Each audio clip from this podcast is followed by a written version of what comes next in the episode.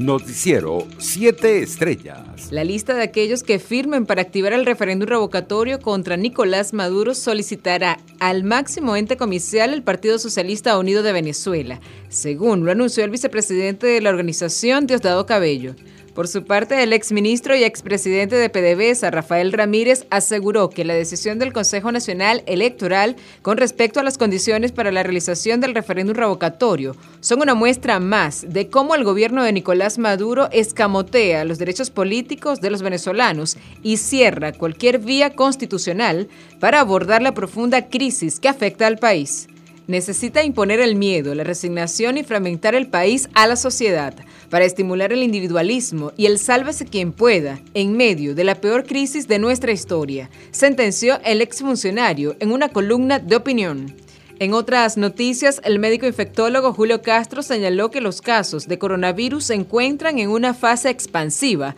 y ya que en la última semana el país registró el doble de contagios que los últimos siete días anteriores. El galeno recordó que el periodo de contagios para una persona positiva internacionalmente es de 10 días. En otras noticias, la jefa de misión del Organismo de Naciones Unidas para las Migraciones, Ana Durán, calificó este lunes el Estatuto de Protección Temporal de Colombia como una respuesta efectiva para regularizar la situación migratoria de los venezolanos en un periodo de 10 años. Una vez más, el gobierno colombiano sigue dando ejemplo con estas decisiones en favor de una migración segura, ordenada y regulada, dijo Durán durante una jornada de entrega masiva de las tarjetas del permiso de protección temporal en la ciudad de Bogotá internacionales. El presidente de Estados Unidos, Joe Biden, sopesa desplegar varios miles de soldados, buques de guerra y aviones en países aliados del este europeo y las naciones bálticas con una implicación militar mayor en la crisis de Ucrania, en cuya frontera Rusia concentra decenas de miles de tropas, informó este lunes el diario The New York Times. El rotativo neoyorquino en su edición digital que cita fuentes de la administración norteamericana señala que lo que el mandatario estadounidense decida esta semana puede significar un cambio de importancia en su política respecto a Rusia, en la que asegura ha mantenido la contención frente al temor de una invasión rusa de su vecino.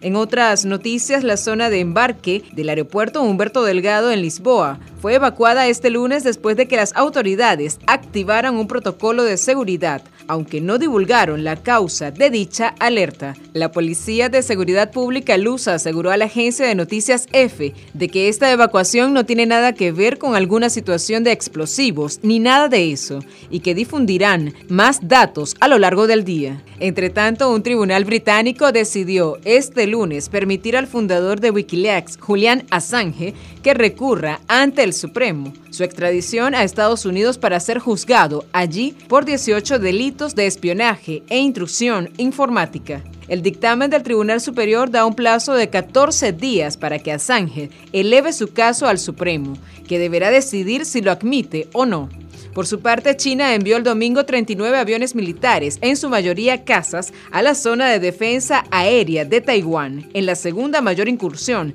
desde octubre, reveló el gobierno de la isla. El Ministerio de Defensa de Taiwán dijo en un comunicado emitido la noche del domingo que desplazó sus propios aviones para emitir advertencias y activó su sistema de misiles de defensa aérea para seguir a los 39 aviones chinos.